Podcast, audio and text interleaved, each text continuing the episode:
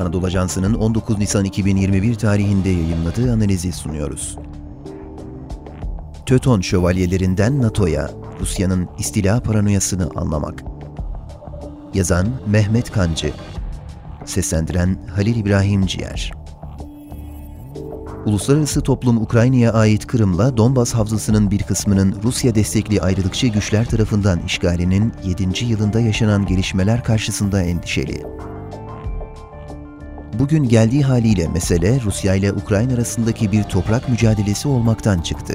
Ukrayna'nın NATO üyesi olup olmayacağı meselesine evrildi. Üçüncü Dünya Savaşı rüzgarlarının estiği hatta nükleer bir çatışma kaygılarının yaşandığı günlerde milyonlarca kişi Ukrayna'nın NATO üyesi olması halinde bunun Moskova'da yaratacağı endişeyi anlamlandırmaya çalışıyor. Bu endişenin 800 yıllık geçmişine bir yolculuk yapmadan bugün Karadeniz'in kuzeyindeki askeri hareketliliği anlamak mümkün olmayacaktır. Bize barışla gelen misafir olarak karşılanacak. Fakat kim ki elinde kılıçla gelir, ölümü de kılıçla olacak. Günümüz Rusyası'nın temellerini atan tarihi şahsiyetlerden biri olan Novgorod ve Kiev Prensi Alexander Nevski'ye atfedilen bu vecize, yaklaşık 800 yıldır Rusya'nın batıdan gelen tehditlere bakış açısını özetler nitelikte. Sovyet dönemi yönetmenlerinden Sergey Eisenstein, 1938 yılında çektiği Alexander Nevsky filminde Batı'da Nazi Almanyası'ndan kaynaklanan tehdide işaret etmiş ve onları Kutsal Roma Cermen İmparatorluğu'nun Töton şövalyeleriyle bir tutarak bir istila girişiminin batılı istilacılar için felaket olacağı uyarısında bulunmuştu. Hitler'le Stalin arasındaki yakın ittifak ilişkisi nedeniyle Eisenstein'ın bu epik filmi çekildiği dönemde gösterilmedi. Film ancak 1941'de Almanya Barbarossa harekatıyla SSCB'yi işgale başlayınca gösterime girebildi. Bugün NATO'nun Ukrayna'yı üyeliğe kabul etme gayreti Kremlin Sarayı'nda Alexander Nevsky filminin yeniden gösterime girmesiyle benzer bir anlam taşıyor. Prens Nevski saltanatı boyunca yalnızca Cermenlerin silahlı gücü Töton şövalyeleriyle değil, İsveçliler, Finler ve Litvanyalılarla da savaştı. NATO neden doğuya ilerliyor? Asıl hedefi Almanya mı, Rusya mı? Berlin Duvarı'nın yıkılması ve Varşova Paktı'nın dağılmasını takiben SSCB'nin de dağılmasıyla Gorbaçov'a verilen kağıda dökülmemiş sözlerin tutulmasına da gerek kalmadı. NATO'nun doğuya genişlemesi meselesi dikkat çekici bir şekilde 1994 yılının Kasım ayında ABD'deki kongre seçimleriyle aktif bir şekilde gündeme geldi. Kongrede çoğunluğu kazanan Cumhuriyetçi Parti temsilcileri 1995'te Polonya, Macaristan, Çekya ve Slovenya'nın NATO'ya alınması için Beyaz Saray üzerinde baskı kurmaya başladı. Bu süreçte eski ABD Ulusal Güvenlik Danışmanı Brzezinski'nin 28 Aralık 1994'te New York Times gazetesinde yayımlanan makalesi konuya dair ilginç ipuçları içeriyor. NATO, genişle ya da öl başlıklı makalede Çeçenistan ve Bosna savaşları örnekleri üzerinden ittifakın neden doğuya doğru ilerlemesi gerektiği gerekçelendiriliyordu. Brzezinski'nin makalesinde açıkça ifade edilmeyen bir korkunun izleri de hissedilmekteydi.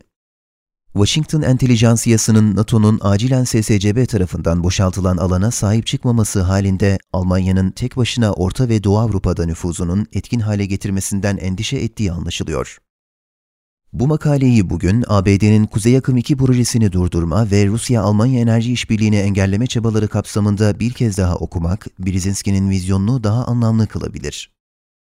Fakat ABD'nin Almanya'yı kontrol altında tutarken Rusya'yı Atlantik Güvenlik Şemsiyesi'ne dahil etme gayreti 1999'da Çekya, Macaristan ve Polonya'yı ittifak üyeliğine almasıyla Moskova'da beklenmedik bir reaksiyon yarattı.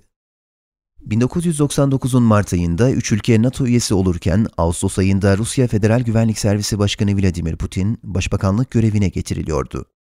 Aynı yılın 31 Aralık günü ise Boris Yeltsin'in devlet başkanlığından sürpriz istifasıyla Putin iktidar basamağının tepesine tırmanıyor ve Rusya lideri oluyordu. Bu aynı zamanda Kuzey Atlantik İttifakı'yla uzlaşmacı bir tutumu savunan Moskova'daki politik elitinde tarih sahnesinden çekilmesi anlamına geliyordu.